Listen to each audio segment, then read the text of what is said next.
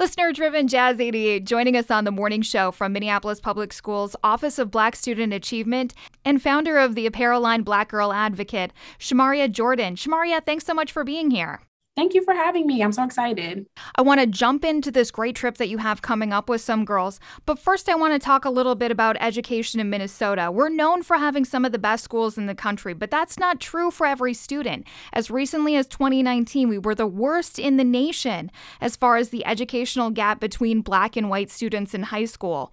How is the Office of Black Student Achievement addressing this issue? From my perspective, because I can only speak from my perspective, I believe the Office of Black Student Achievement is just trying to reach the young people, the Black students in their academics, like being able to build relationships so that we can help them further their academics and further their own voice in spaces that are not filled with people who look like them. Shamaria, can you tell us a little bit more about the Queens class that you teach? Of course. So I teach the Queen's class, or known as Black Culture class.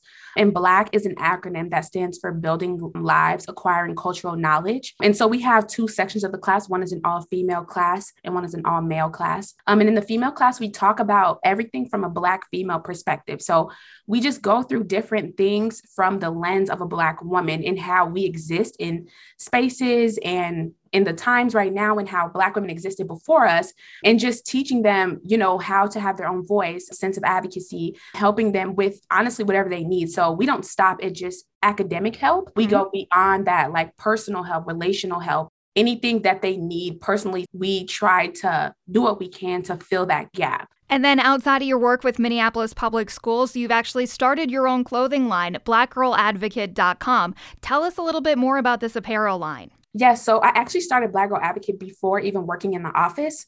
I don't know, God just really lined things up for me to be working in a place where like I was already doing work with black girls so like before even starting in the office i was already working with black girls from the district and so um, it really just came out of the pandemic is happening and then mm-hmm. george floyd was murdered breonna taylor was murdered and there were just all these things that were coming up about the inconsistencies between the two cases and everything and it had always been on my heart like black girls and women have always been on my heart because i am a black girl and i experienced those things firsthand and so black girl advocate was birthed out of my life of me advocating for black girls in every single space that i'm in and just wanting to spread that message and that vision among other people because i know i can't do this by myself and i want not just black women but black girls and our allies to recognize, you know, the gaps that Black women and Black girls face in all these different spaces. And then outside of your work with MPS, you have a trip coming up with some young Black girls to Nashville. Tell us a little bit more about how we're fundraising for that. Yes. So,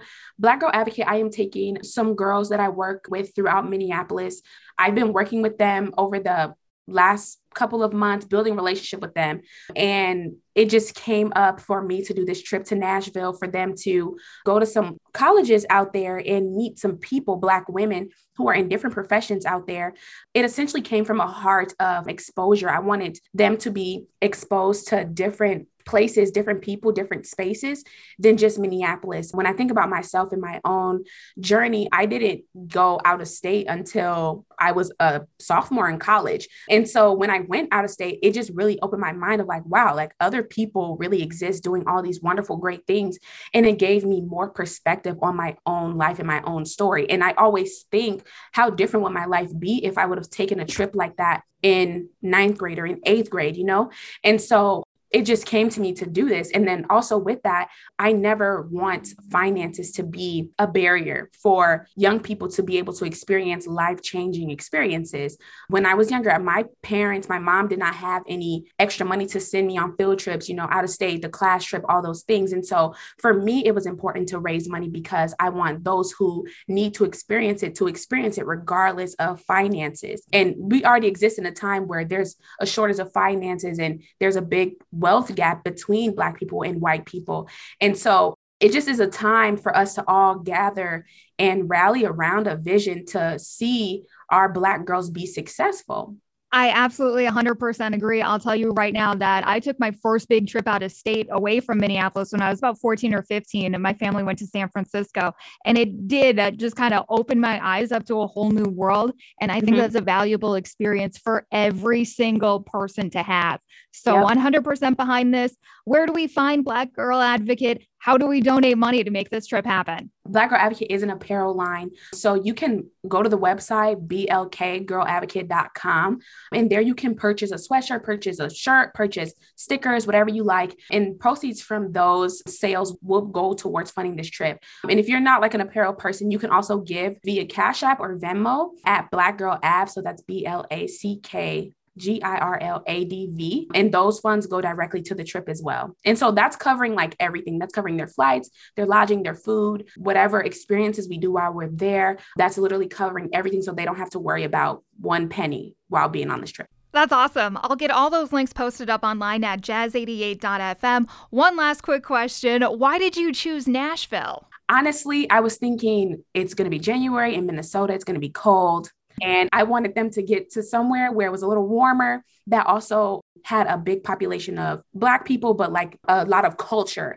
And so like nashville has a lot of culture especially around like music and stuff like that. And so i wanted them to be able to experience something different than the hustle and bustle of minneapolis. Shamaria i'm sure you and the girls will have an amazing time on this trip and we'll jump in and support as much as we can. Again find those links to support this trip at jazz88.fm shamaria jordan from black girl advocate and the minneapolis public schools office of Black Student Achievement. Thanks so much for joining us this morning. Thank you.